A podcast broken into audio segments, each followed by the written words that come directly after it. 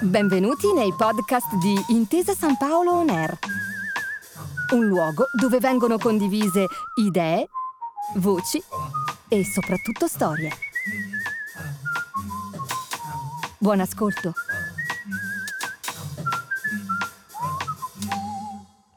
Benvenuti a Seminari dell'Innovazione, una serie di appuntamenti organizzati dal Neuroscience Lab di Intesa San Paolo Innovation Center che nasce con l'obiettivo di illustrare e diffondere le evoluzioni delle ricerche condotte nell'ambito delle neuroscienze. La nostra puntata di oggi è dedicata alle basi psicopatologiche della violenza contro le donne e io do il benvenuto a Pietro Pietrini che è psichiatra e neuroscienziato. Buongiorno Pietro e benvenuto. Buonasera. Iniziamo con una prima domanda. Che cosa sappiamo della violenza contro le donne? Il tema della violenza contro le donne è un tema che ha molteplici aspetti, un tema molto complesso e, e per inquadrarlo correttamente la prima cosa da tenere presente sono i dati della statistica, i crudi dati della statistica. Perché questo? Perché l'Italia è un paese relativamente sicuro in termini di omicidi, noi siamo nella coda uh, finale, nell'estremo della coda per numero di omicidi per 100.000 abitanti, 0,8%, certi paesi dell'est ne hanno 5, 6, 7 volte tanti, quindi siamo un paese relativamente sicuro. Gli omicidi, il numero totale di omicidi negli ultimi 25 anni è andato progressivamente riducendosi drammaticamente, anche in maniera molto consistente, ma, e qui c'è un ma, il numero di omicidi nelle donne è rimasto lo stesso. Quindi tutti questi cambiamenti hanno oh, mostrato un beneficio per eh, la società in generale, ma non per le donne.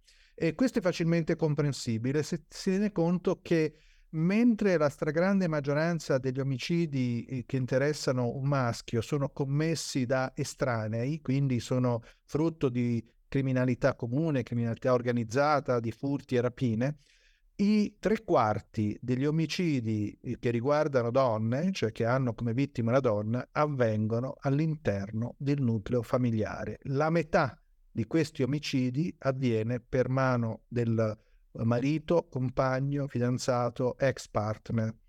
Eh, e quindi si comprende facilmente che le misure di sicurezza, di aumento della sicurezza sociale hanno un beneficio generale, ma poco o nulla direi hanno fatto o possono fare all'interno del nucleo familiare. Quindi tre quarti delle donne uccise è ucciso da uh, mano di un conoscente, nella metà dei casi lo stesso compagno di vita, cioè colui che ha promesso eh, solennemente, laicamente o davanti a Dio di proteggere la persona amata e di rispettarla fino alla fine dei suoi giorni. È un fenomeno, quello della violenza contro le donne, che riguarda le donne di ogni età. Eh, se è vero che eh, il 60% sono comprese, riguardano donne tra i 20 e i 60 anni, eh, l'altro 40% è distribuito nelle donne ancora diciamo dopo i 60 anni, quindi le donne più anziane, ma addirittura nelle ragazzine, quindi abbiamo omicidi a carico di giovanissime vittime, adolescenti o addirittura bambine. E questo è per mano di familiari, abbiamo avuto anche eh, molto spesso, abbiamo avuto degli esempi recenti anche della cronaca nera.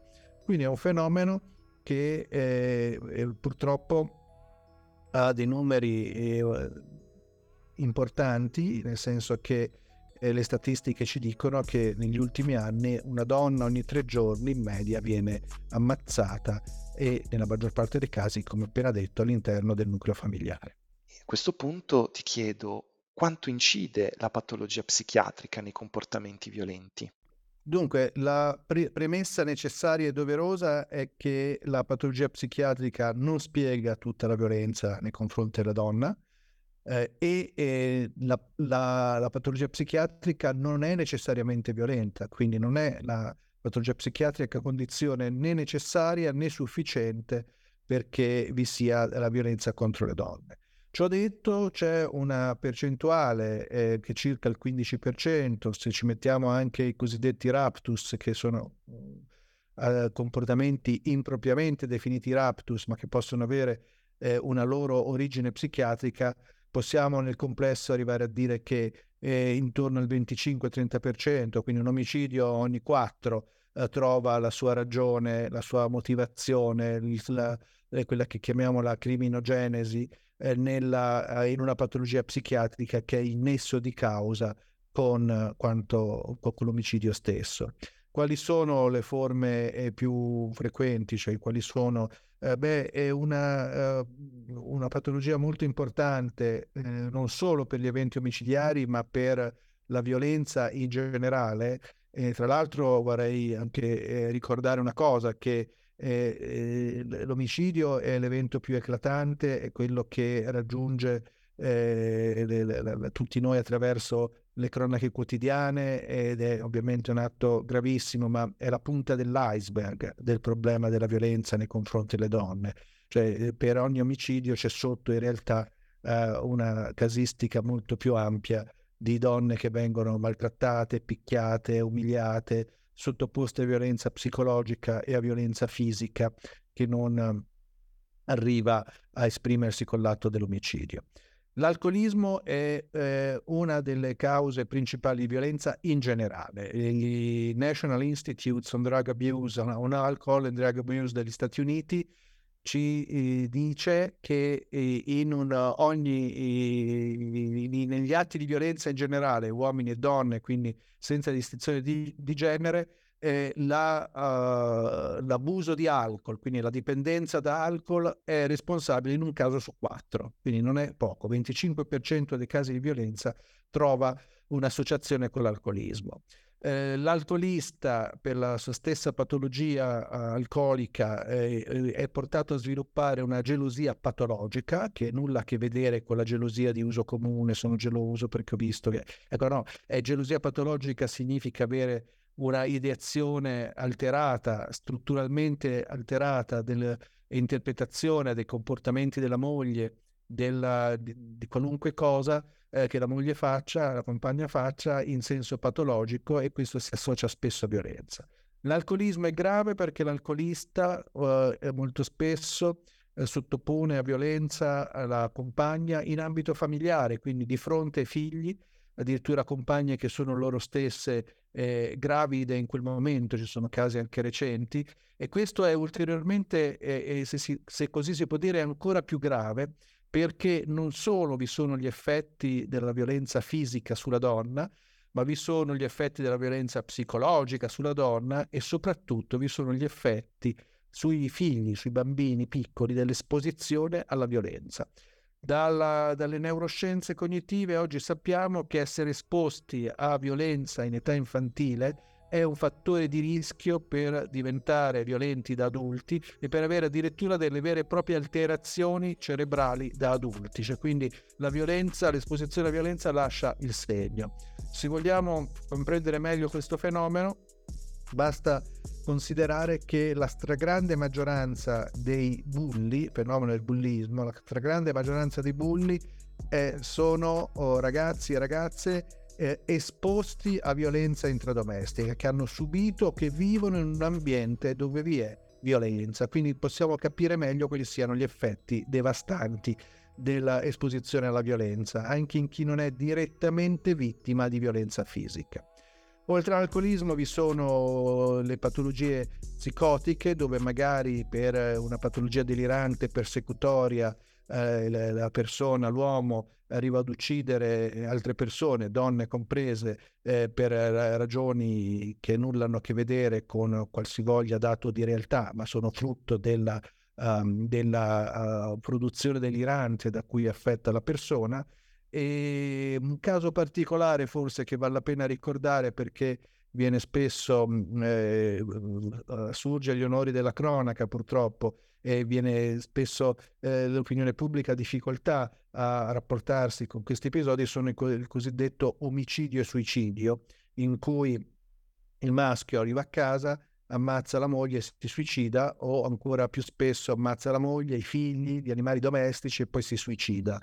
In molti di questi casi eh, la patologia alla base è una profonda depressione, per cui il, eh, il depresso grave non vede via di uscita da questa vita uh, di sofferenza che è difficilmente immaginabile per chi non ha avuto eh, per chi non abbia sofferto di depressione grave e in preda a questa angoscia di eh, disgrazia immanente, di incombente, quello che eh, la persona fa è, è, suicidarsi non senza aver portato con sé le persone che ama. Quindi in un certo senso è un estremo gesto di amore. Quindi in molti casi questo è ciò che spinge queste persone a compiere un atto di eh, omicidio e suicidio. Poi ci sono ovviamente anche altre ragioni, ma la, eh, la, questo è il quadro più frequente. Un'ultima domanda. Che cosa possiamo fare per prevenire la violenza nei confronti delle donne? È molto importante l'opera di prevenzione. La prevenzione, come dice la parola stessa, viene a monte, quindi molto spesso ci si chiede se l'inasprimento delle pene per la violenza sulle donne eh, possa essere un deterrente e la risposta è nei fatti, no, cioè nel, nessuno di quelli che commette questi atti lo fa uh, facendo, avendo prima fatto un calcolo della possibile pena.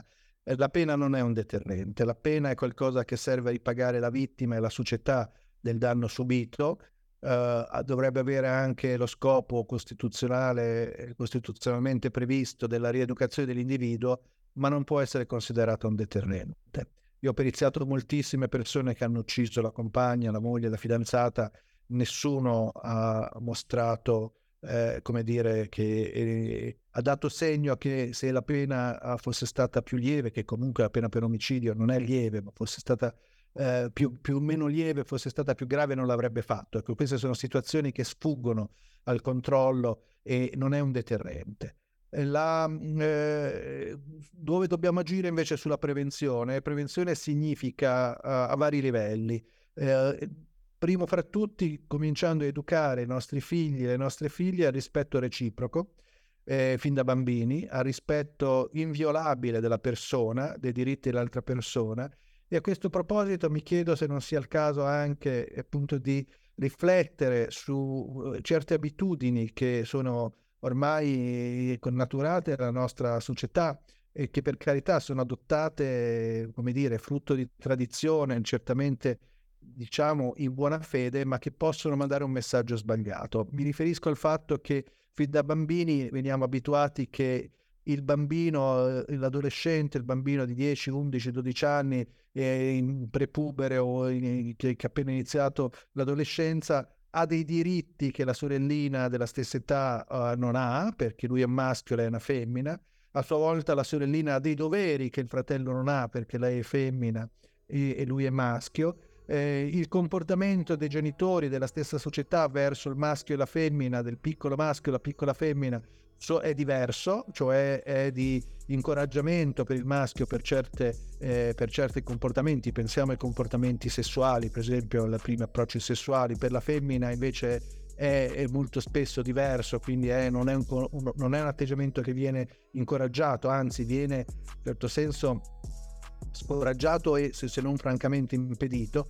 Uh, ebbene, eh, chiediamoci se questi comportamenti, queste abitudini, queste attitudini non, mandano, non possano mandare dei messaggi sbagliati, cioè il messaggio che eh, beh allora te, io, io, maschio ho dei diritti e, e posso vantare dei diritti che tu femmina non hai e tu femmina hai degli obblighi che io non ho e questo in situazioni patologiche, non certo fisiologiche, ma in situazioni esasperate, può comunque condizionare poi il comportamento della persona. Quindi io direi che l'opera di prevenzione deve iniziare proprio anche da, da questi eh, atteggiamenti di base e poi educando eh, al rispetto reciproco, educando al fatto che non vi sono e non vi possono essere motivi di eh, orientamento sessuale, provenienza geografica, credo religioso, qualunque cosa che possa uh, essere utilizzata per uh, considerare una persona avere diritti minori dell'altra. Questa è la cosa base.